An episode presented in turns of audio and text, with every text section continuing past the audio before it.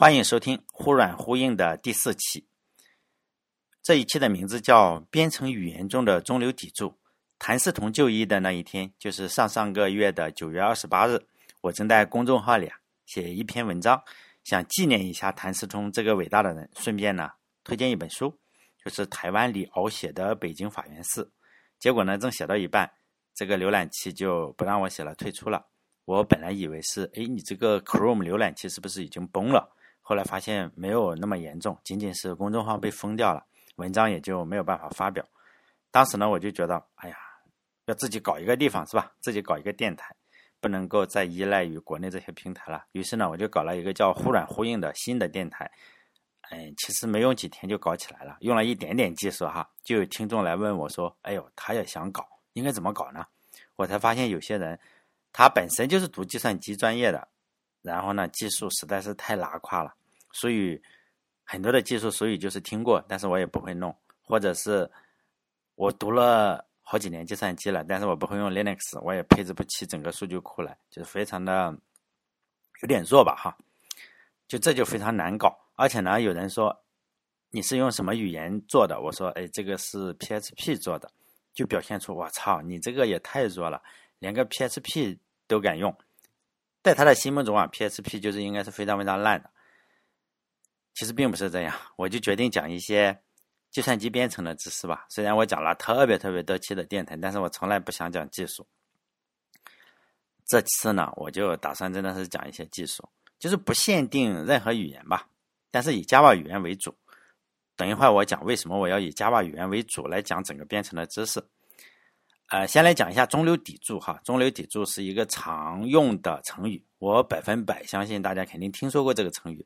而且呢，有些人哦就非常喜欢自称啊自己是中流砥柱。比如说我在公司，我就是栋哥是公司的中流砥柱，就非常的有意思哈，自夸。这句话的原本意思就是说，大禹在治水的时候啊，有个地方叫三门峡，就有两块巨石，分别是神石和鬼石，就把整个河道分成了三个门。叫神门、人门和鬼门。如果今天大家去三门峡的话，仍然可以看到一块石头，这块石头啊就叫中流砥柱。据说是大禹治水的时候放下的定河石，用来就是镇住鬼门里的魑魅魍魉。目前可能镇不住了，魑魅魍魉特别多。这块石头啊，其实嗯，相比来说并不是特别的大，尤其是它的旁边是有一个岛，叫张公岛，哎，比较小啊。那以前的神石和鬼石，现在我们已经看不到了，因为要修整个三门峡大坝，这个石头是已经被修在了大坝里面。我去过这个三门峡大坝，就在山西跟河南交界的地方。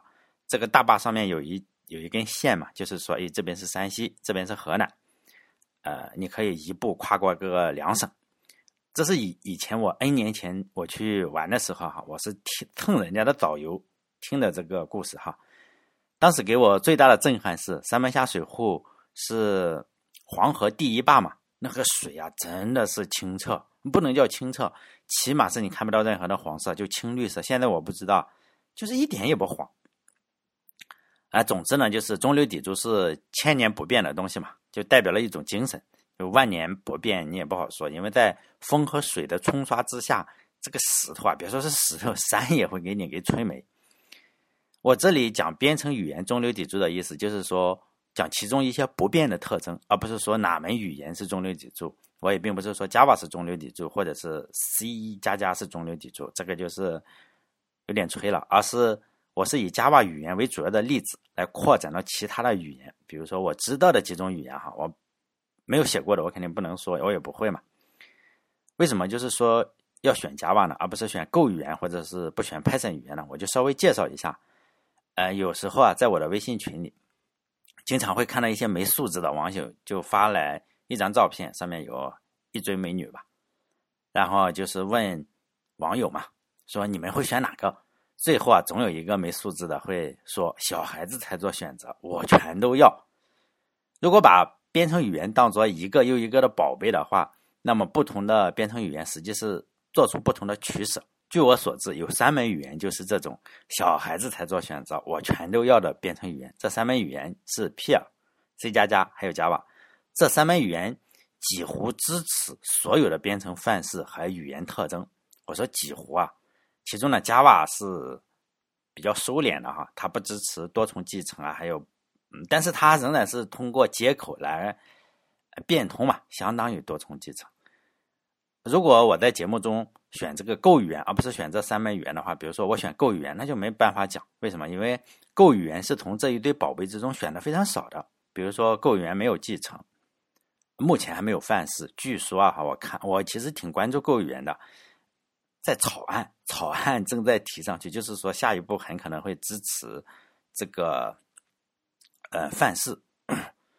呃，目前 Go 语言也没有重载，当然也就没有什么命名。呃，命名参数什么都没有，反正呢，很多的特征是 Go 语言中是不支持的，所以呢，我只能以，呃，前面这种哈，Java 这种，哎呦，小孩子才做选择，我全都要的编程语言来讲一下。说实在的，如果你能够学会一门就是说我全都要的编程语言，然后再学习那些我只用其中一个或者两个的编程语言，是非常容易的。我再分享一下我的一个观察哈。我工作中的观察，并不是哪个论文或者博士生写的哈，也不太准确。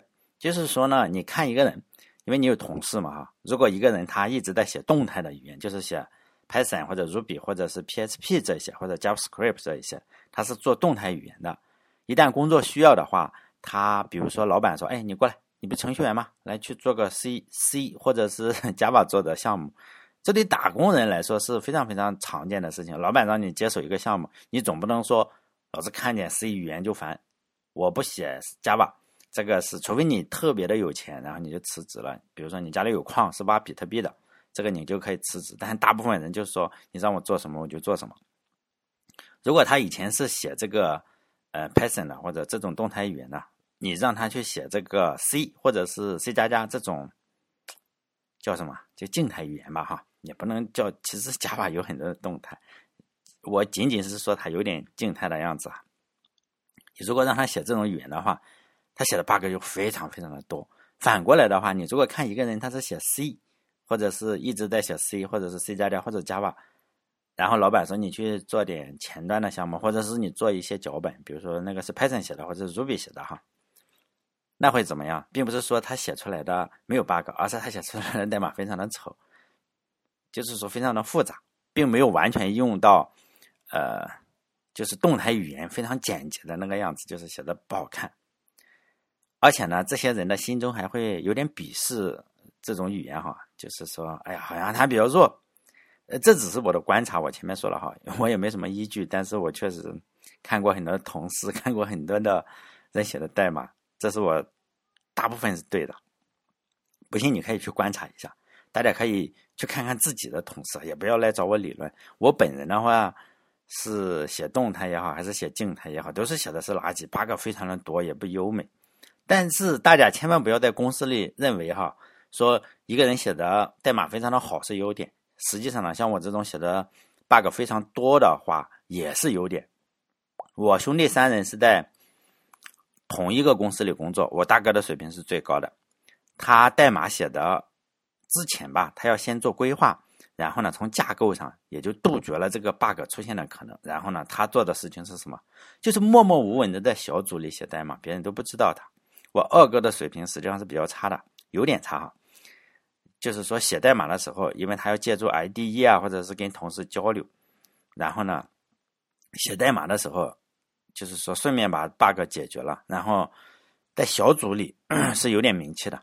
大家也就知道他是调试的高手，像我东哥水平最差，写代码就是意识流，也没有注释，也没有什么东西，也不规划，就怎么爽怎么写，写出来的代码经常是，哎呦，我这台电脑能跑，换一个环境啊就卡了，业务量少的时候能跑，业务量多的时候也就挂了，因此呢，不但在小组里是非常非常的受累，还影响了全公司的业务，一有问题的话。全公司就找我来解决嘛，我就完美的解决了我大哥跟二哥代码里不会出现的问题，就是说我的写的那个 bug 就相当于是按下了葫芦浮起了瓢，这样的话全公司的人都知道我，老板也能知道我，就觉得哎呀这个东哥水平最高，你看看全公司都需要他来救火，水平肯定是最高嘛，所以呢首席技术官的这个职位啊一定要让他来当，所以呢。大家不要天真的认为你写 bug 非常的少是件好事。你要让人家知道你，就要全公司去救火。接下来是讲正经的内容，我们还是先做个约定吧。美国独立宣言中不是有这样一句话吗？好像是序言中有这样一句话，就是我们认为以下真理是不言而喻的：人皆生而平等，享有造物主赋予他们的不可剥夺的权利，包括生命、自由和追求幸福的权利。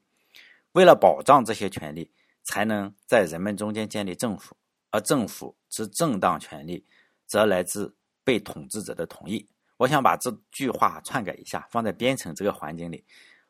呃，我我们认为以下真理是不言而喻的：程序员皆生而平等，享有编程赋予他们的不可剥夺的权利，包括运行速度、可移植性和程序安全的权利。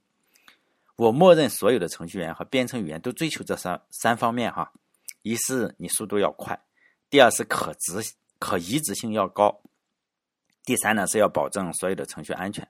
如果你不追求这三方面，就好像是有人认为，哎，美国独立宣言就是一些漂亮话嘛，要自由干什么？能当饭吃吗？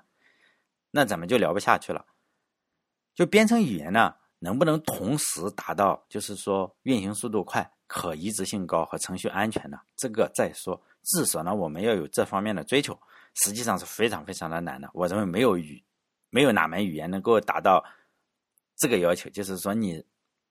你你速度非常高，而且可移植性非常好，这个是这两个需求实际上是冲突的，就好像多快好省，你不能同时达到，这是不可能吧？你多你做的多，你就不能快，知道吧？你做的好的话，你这个用料就不能省。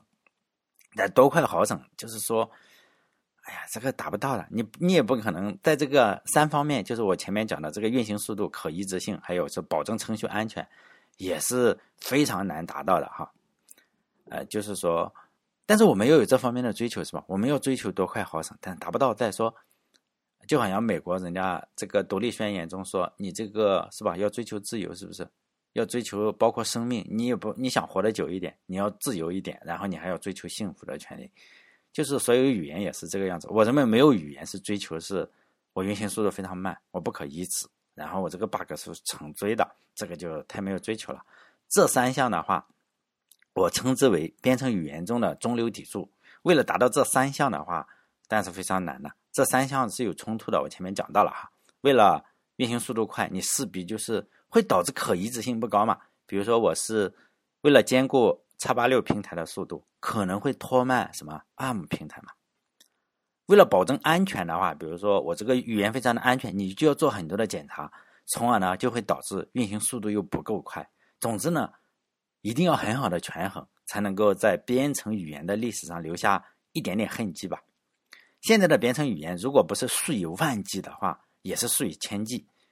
但是我们听说过的编程语言也就那么几种、十几种、二十种这个样子，会用的话，两只手肯定是数得过来的。编程语言行业也非常非常的内卷。就编程语言呢，是有一些非常核心的概念，是所有的主流语言都要考虑的。类似于我们上大学的话，有些必修课，比如说。管你什么专业哈，不管你是英语的、文科的、理科的、工科的，都要上什么马克思主义哲学。这个编程语言中也有必修课。呃，比如说编所有的编程语言都要支持什么？你要支支持程序控制流程。可能不同的语言有所区别，但是这些程序控制流程一定都有。Go 语言有，Java 有，然后 PHP 有。不管你什么稀奇古怪的，你都要有这个程序控制流程。就好像汽车都有轮胎，大学生都要学习。马克思主义哲学一样。目前的话，我总结了一下，我总结了十条哈，嗯，为了凑个数嘛，也许以后会讲的多哈，但我我前面 先先讲稍微的复杂的一点，讲讲这个前面两条，后面几期的话，就把这十条再重新讲一下哈，呃，就是我还是想考证一下这十条是怎么来的哈，以及不同的语言你要在这十条之中，呃。就你要支持这十条之中的大部分，否则的话你就没有办法做。以后可能会随着节目的进行，可能会增加，也许会合并这个样子。因为现在我只是在纸上这样列了一下。就第一个部分哈，第一条就是变量名与作用域。就主流的编程语言你都要有变量，而有了变量的话，你就要考虑什么？考虑变量名的作用域。大家可不要认为这个非常的简单。这里啊，现在看起来是问题好像不是很大，仍然是有问题。但是在编程语言发展的历史上，这个变量名域作用域出现了非常非常大型的翻车现场，就是非常伟大的 P 语言。呃，为什么我说它非常伟大？因为它真的非常伟大。这个曾经是高居编程语言排名第二的语言。就是我上大学的时候，哎呦，大家都要学这个 P 语言。那时候雅虎公司啊，就是用 P 语言去做的。就第一名是 C，第二名就是 P。那现在 P 可能在前二十吧，我没有去查哈，可能前二十。其实非常厉害的一个语言，就是它为了处理变量和函数作用域的时候。你这个车子啊是翻了，不知翻了一次，翻了好几圈，应该是从 PS 就开始翻车，因为前面就发现了 bug，然后 PS 就认为，哎呦，我这个可以修订，然后一直 PS 结果出了一个特征，发现哦，PS 五又不行，还是有问题，然后 PS 实际上它引入了一个关键字叫 local，就是本地嘛，PS 五中又引入了一个关键字叫 my，你就会发现很多的关键字，他们并不是说一下子引入了，而是出现了 bug。然后我们想想，哎呦，引入一个关键字这个样子，为了解决好变量名作用域的问题，费了很大的心思。那有没有解决好呢？但是没有解决好。可能你会说，我又不用 P，难道呃我要关心这个事情吗？我都是用人见人爱的 Python，尤其是你看朋友圈的话，天天有人教教你讲 Python，但是你也不要这么幼稚。P 解决不好的问题啊，Python 中也解决不好。比如说 Python 三点零中啊，引入了一个关键字叫做。No local，就不是不是 local，是不是？你会发现他仍然是在学习这个 P 语言中解提出的问题。就是说，他为什么要引入这个关键字啊？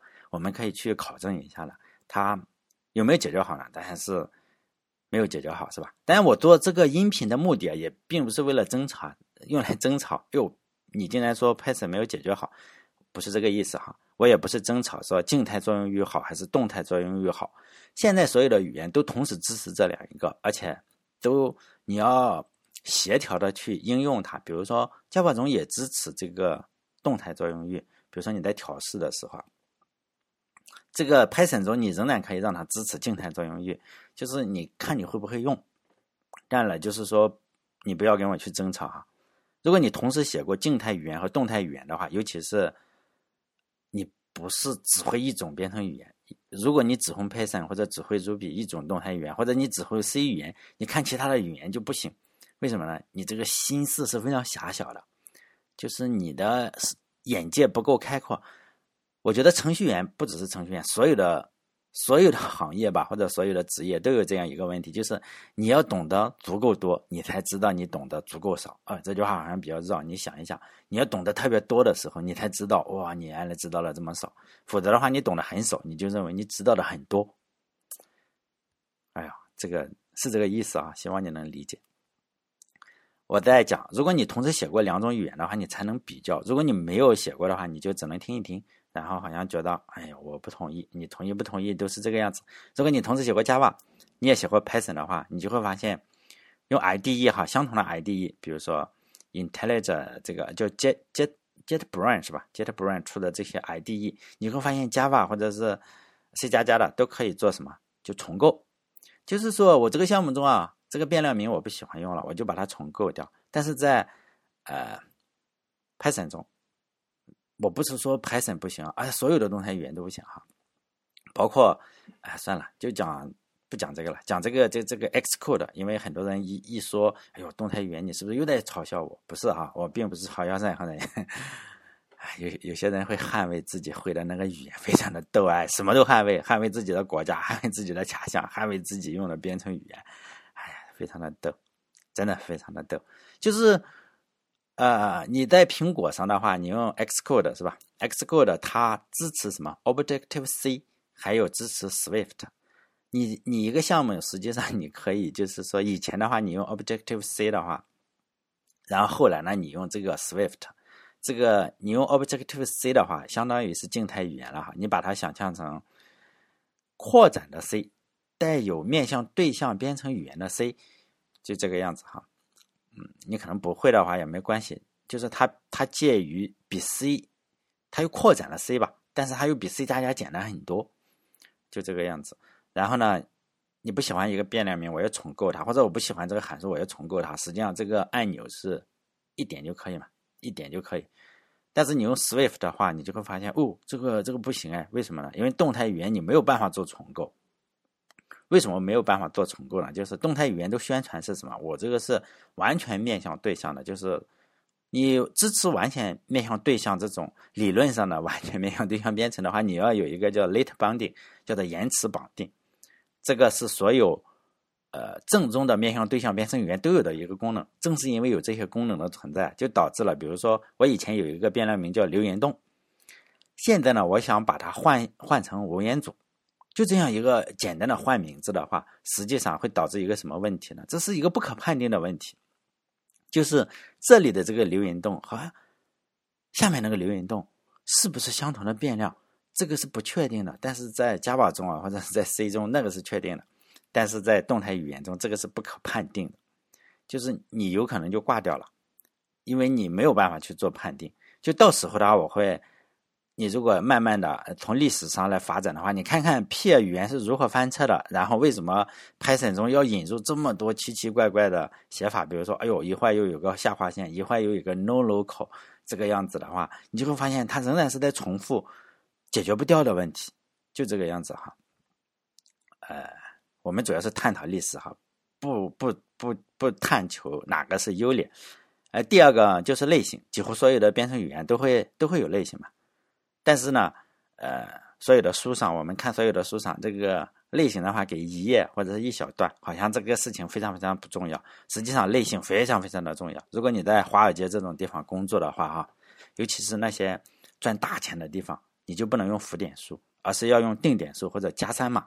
希望大家知道什么是定点数，还有加三码，这样十进制的表示方法是非常的严谨的哈。因为浮点数对于玩那种大钱的人来说是不够精确的，比如说马云也好，还是哪个大官也好，是吧？他们的资金你一点不精确，可能就是一个人一辈子都赚不到的钱。可能人家呃小数点之后的多少位是吧？一点点不精确。你这个完蛋了是吧？你这个可能就是几十万或者上百万，但对我们普通人的话，可能 几厘钱，就这个样子。之所以我们觉得类型不重要的话，是因为解决类型的问题，实际上是在一九七零年代就已经解决了。当年也是一锅粥。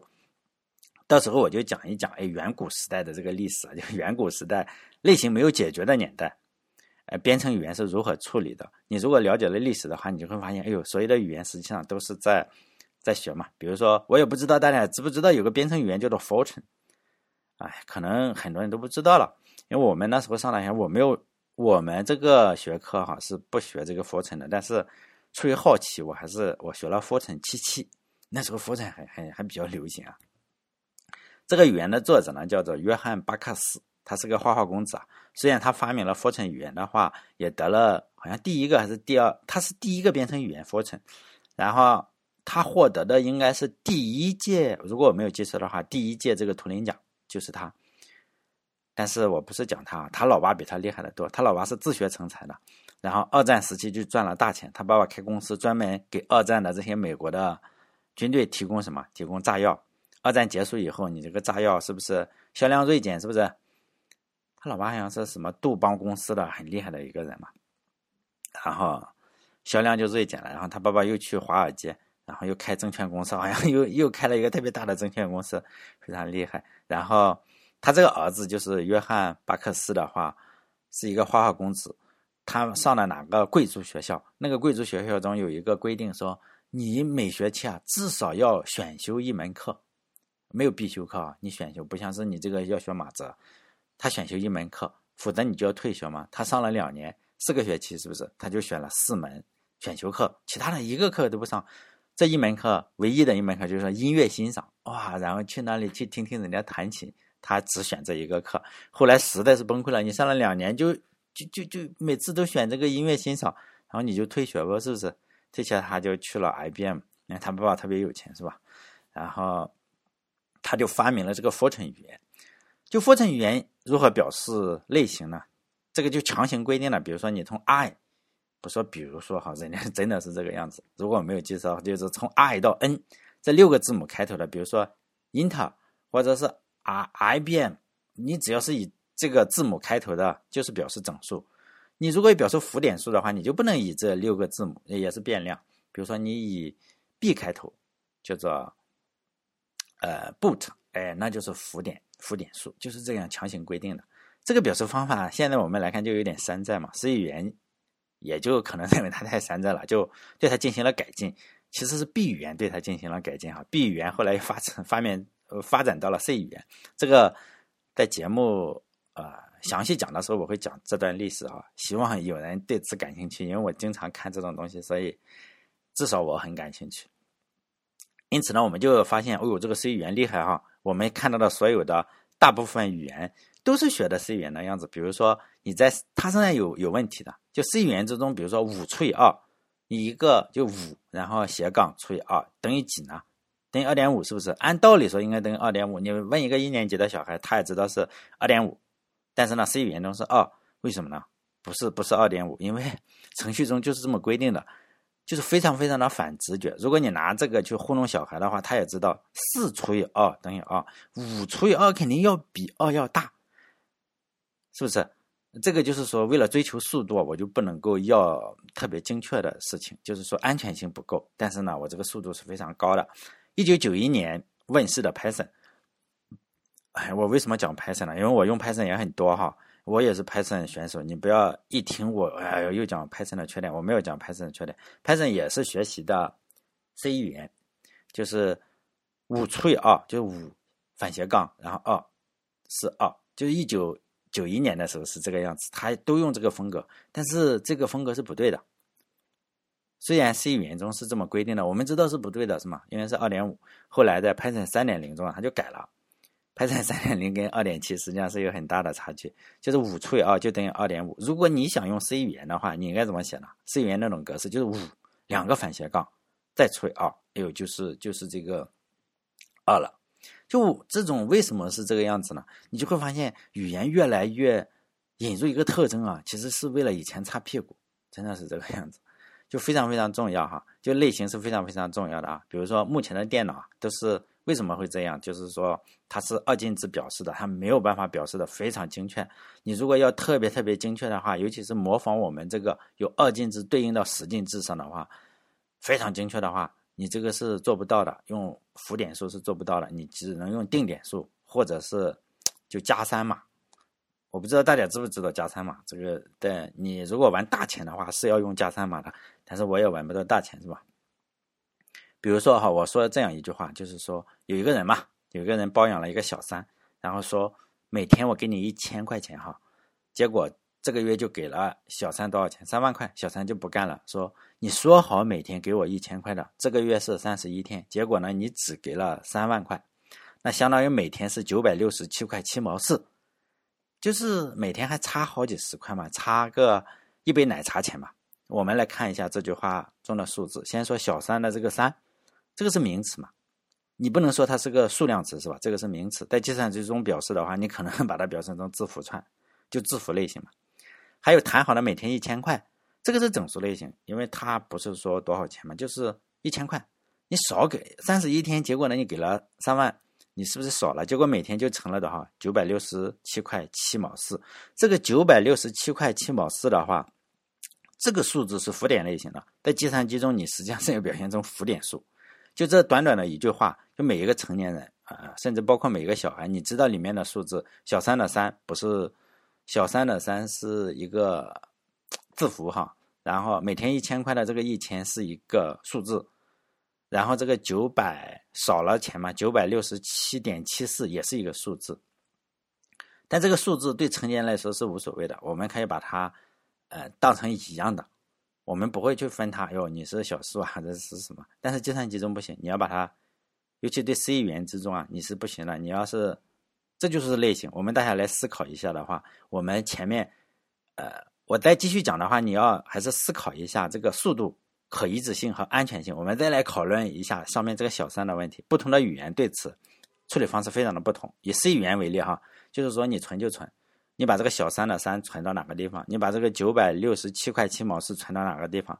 然后你把这个一千存到哪个地方？我也不管，就是我 C 语言是什么？我非常快啊，就是你只要存不错，溢出了，比如说你你你，我是一个这个字节非常短的，你存了个三万块，我存不下。还有就是你存了个九百六十七块七毛四，可能我存不下，溢出了，溢出了怎么样子？溢出了我不管，知道吗？就是我速度很快，我也不检查，反正你溢出是你的事情。就是这样的话会导致什么？速度很快，安全性不高。你溢出了肯定是安全性不高嘛，可移植性也不够好。比如说我这个是个大电脑，六十四位电脑，哎呀，我这个是三十二位电脑，可能我还有一个八位机呢，那就是非常不同。像我们那时候玩红白机的话，你就知道经常溢出啊，两百五十五关不能玩了，为什么溢出了嘛？希望大家还知道什么是溢出啊。哎，如果你不知道什么意思，那就讲讲起来也没什么用，还是要看书哈。就不同的平台对这个是定义是不同的，所以呢，C 语言的可移植性，但是比汇编要高，但是也不是那么高。为什么？你这个整数你就搞不定嘛，数字你都搞不定，在不同的平台。我们再以 Java 为例，但 Java 也会溢出啊，就是没有语言是完美的，Java 你仍然可以把它搞溢出，但是呢，相比来说，它要比 C 语言难溢出。具体的操作方式以后再说哈，以后我们随着节目的做我会讲一讲。就 Java 有这个自动类型提示嘛，比如说你 int 不行了，int 这么大不行是不是？就换成 long 类型，long 类型不行了，它就换成 big decimal，呃，是好像是哈，如果没有记错的话，应该是 big decimal，一个非常非常大的数字。呃，如果有了这个转换的话。你可以想，它有一个自动转换的话，会不会导致速度慢呢？是的，会导致速度慢。但是呢，是不是安全了？当然是安全了。而且 Java 的话，比如说我这个 int 类型啊，在你的这个类，就是都是一样的，不管是什么平台，你只要装了 Java 虚拟机，我这个可移植性就相对来说高了很多。为什么呢？因为我这个都是一样的，你不可能说，哎呦，你你如果你在这个能在八位机上，我应该是没有啊。你在任天堂的红白机上，你要实现这个 Java 这个虚拟机的话，你仍然是要跟我这个大电脑是一模一样的规格，否则的话，你这个就不叫 Java 虚拟机，我这个是不通过认证的。所以呢，它的这个移植性要高了哈，但是呢，这个效率肯定要低了嘛，因为我做了很多的检查，安全性当然也高了。还有就是说，呃，类型，这是这一点。如果你是一个，嗯，又了解面向对象编程的话，但 Go 语言不支持了啊，目前不支持，以后你说会不会支持也不好说。以前 PHP 也不支持，PHP 我记得我那时候上学的时候，PHP 因为声势浩大嘛，因为所有的网站，百分之七八十是 PHP 写的，因此呢，又在 网上程序员又多，他们就是嘲笑，就是说我一贯嘲笑其他人，就是你是语言又是怎么样子？还有那个 C 加加又怎么样子，或者 Java 怎么样子？我这个还不是又小又好，又快速又直接。哎呀，这个面向对象是不管用的。就那个时那个年代，因为它不支持嘛。后来 PHP 五吧，然后开始支持面向对象编程了。他发现哦，居然你也支持了。同样的，同样的事情仍然发生在这个，就是说 Just 呃 Jet 吧，就是说这个虚拟机吧，虚拟机现在以前的时候也是被嘲笑，现在 Java 引入了。后来怎么样子，大家都嘲笑他。后来你会发现，哎，这个 JavaScript 也引入了，还有这个 PHP 也引入了。就是说，这个嘲笑你千万要目光放长远一点。你现在不支持，以后你会发现碰到解决不好的问题，然后你仍然要支持。嗯，你说以后像这个 Go 语言，你说你现在不支持这个范式，很多的问题你解决不了。现在大家又提出来要支持范式，哎呀，很多人就觉得哎呀不行不行。但是我认为啊哈，如果我没有预测错的话，或者，哎呀，或者你很多年之后听到了这个预测哈，比如说我这个 音频放在这里很多年之后，你听到了这个预测，那时候如果够语言支持范式的话，请记住，在今天在这段时期，哦哟，那个够语言的支持者可真的是瞧不上范式，有很多人瞧不上范式的，就认为。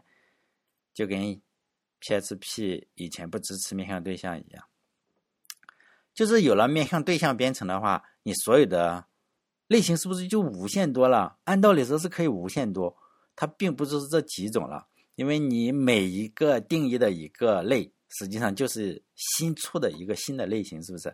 所以呢，以后呃我会讲，哎，这个是 Java 是如何处理的。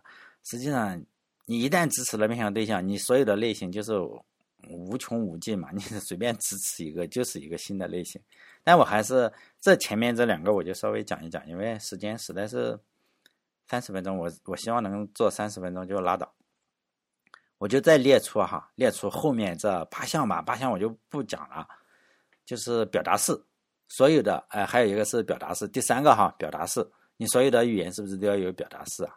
呃，第四个是函数，所有的语言是不是都要函数？但是每个语言对这个函数啊处理是真的是不同的，表达式也处理的不同。还有就是程序控制流程，你这个所有的编程语言是不是都要整个程序控制流程？还有错误处理，不管你是 Java 还是 Go 啊，你这个错误了你不处理吗？是不是？你 Java 中有人说，哎呦这个不好，但是你不好，你其他的也不好，就错误处理啊，你肯定就是每个人题目在这里，错误怎么处理？像 C 语言说，我他妈不处理，你你自己处理，这也是一种处理方式。我用不处理的方式处理。就是 Java 的话，你可能要要要写很多的错误处理，就非常复杂。你也可以不处理啊，你放在那里就是嘛。还就是面向对象，面向对象的话，就是由于大部分语言都支持，现在像 Go 语言不支持，以前的 PHP 不支持，就这个样子。还有容器嘛，容器大家每天都要用的，因为你不可能自己像容器的话，你说。呃，C 语言中就不支持哈，但是你仍然要自己写，呃，也算是我我并不是说这这十项所有的语言都支持，就有的支持，有的不支持。如果它所有的都支持，那不成一个语言了吗？就是处理方式不同，还有就字符串，字符串编码，哦，你这个编码是怎么样子？像你什么烫烫烫啊啊，如果我知你知道什么叫烫烫烫的话哈，你就知道什么叫做字符编码了。如果你不知道的话，这说明你你你比较年轻，还有就并发处理，像并发处理的话，比较老的是不支持的，但现在是必须要支持啊。像 Go 语言，你肯定是支持并发处理，因为现在到了这个时代了嘛。你说 C 语言中能不能写出并发处理？当然也可以啊。像我们我在公司里，我们都有这个 C 语言怎么去处理并发的，都都有相相关的。它不是从语言方面支持，它是要通过你去做设计方面去支持。那这这八个方面再加前面这两个方面，总共目前我想了这十个方面的内容嘛，就主流语言你都要支持这十个方面中的几个嘛。比如说你选了八个，一大堆美女是吧？你选了八个还是选了一个？选一个不多哈，你还是选了十个。就我打算把这十个方面的内容，然后每个方面做个一两期电台。以 Java 为例哈，为什么以 Java 为例？我前面我解释了，它是一门什么都要的，我全都要的语言。而且呢，Java 的工作机会也挺多的，相对来说很多。比如说你，呃，找工作的话，哈，哎，最后呢，就本期节目进入我最讨厌的阶段，就给人提意见。就我非常非常讨厌别人给我提意见，我也不喜欢给别人提意见。呃，但是真的有人问我这个问题，我就勉强的回答一下。回答之前呢，我先引用王尔德的一句名言哈：别人给你一个好的建议，你最好的办法就是把这个建议再转交给别人。好的建议对自己是没有用的，所以呢，你觉得我这个建议比较好，你就记下来，然后下一次有人问你，你就把建议给他，然后你自己不要去做。这个经常问我的问题是：哎呦，学编程最好学哪个语言？这个是没有标准答案的，就是看你要做什么事情。比如说你要开发苹果手机的软件，那你就那你学 Java 干什么？那你就学 Swift 呀，是不是？你如果说，哎呦，我要给我的这个，我我没有苹果手机，我要给安卓手机开发软件，那你就学 Kotlin，学 Java 呀，你就不能学这个 Swift，是不是？所以呢，很难。如果你是大学生，哎，这个就比较好了啊。大学生我可以给个建议，尤其是你是计算机专业的大学生，或者与计算机挨得非常近的这些专业，通讯啊，或者你要编程的话，你学什么？学 C 呀，就就就没有没有其他语言，学 C。尤其是你要开发。呃，比如说通讯类的哈，尤其是机房里用的那种，你就学 C，你学其他的都不行。如果你要开发游戏，仍然是要先学 C，因为你有可能将来会学 C 加加，但学 C 加加之前学个 C 还不错，然后再学点 Java 什么的，就什么难学学什么，这个就是根本。对你是计算机专业的大学生，你说我 C 不会，这个就有点问题了，就相当于你没有枪杆子嘛，枪杆子出生权，C 就是你的枪杆子，知道吗？你要建立一个国家，最重要的是什么？有枪嘛？你计算机专业大学生毕业，最重要的是什么？C 语言用的很好。如果你学会了 C 或者 C 加加哈，然后还有 Java 这三种，这三种很很很热门的语言，你再学其他的编程语言，速度要快了很多。比如说，你说我这个太难了，我上来就学了一门很小众的语言，比如说 Lua，那你那你计算机专业你上了你就学 Lua，你什么意思？是不是？它是一个嵌入式语言，它就两万多行 C 代码写的，你说你是学什么呢？所以这这个就就是说有问题是吧？前提是你读大学，你有四年的时间。学 C 语言，我认为是比其他的语言都要好。学 C 啊，学 C 加加，学 Java，这个是比其他语言都要好。如果你是随便学学，还有一种那是随便学学，比如说他随便不小心听点开了我的电台，就觉得哎，我好像可以随便学学，是吧？这个世界就怕随便，我也没有办法建议你，啊我只能就随便建议你，你就随便选个语言，你去个书店，扔个硬币，你看看你要选哪个语言，因为你没有目标嘛，你只是不小心点进了这个电台，想随便看看。那你肯定学不会嘛？你随随便便你能学会？你为什么不？为什么你突然点进了一个电台，你就想学编程？你难道想学个听哪个医生的播客，或者什么？你想学学开刀嘛？学做做手术嘛？你是不是没这个想法？你肯定就觉得有两个事情是非常的让人崩溃：一个是炒股，每个人都觉得自己是巴菲特；另一个是编程，每个人都觉得我这个编程能学会。这两个东西啊，就是说没有外行内行，好像是。越外行，这个声音越大。但是你说做手术的话，哈，你你你敢跟医生去吵吗？但是炒股，你敢跟巴菲特炒？人家可能赚了很多钱，但你觉得，哎，巴菲特这个不行。还有程序员也是这个样子，他可能就只会个 Python，或者就会个 Ruby，甚至有的只会个 CSS，他就听了些东西，他就跟你吵，也没办法，是不是？你随便学的话，反正也学不会，你就何必在乎学哪个语言呢？学 C 语言和。学会 C 语言和学会 PHP 语言有巨大的差别，真的是有巨大的差别。但是呢，学不会 C 语言和学不会 PHP 效果都是一样嘛？你学了你都没学会，不就相当于没学吗？效果都一样，反正都不会。好嘞，这一期就到这里。最后呢，欢迎关注我的新的微信公众号“忽软呼硬”。再见。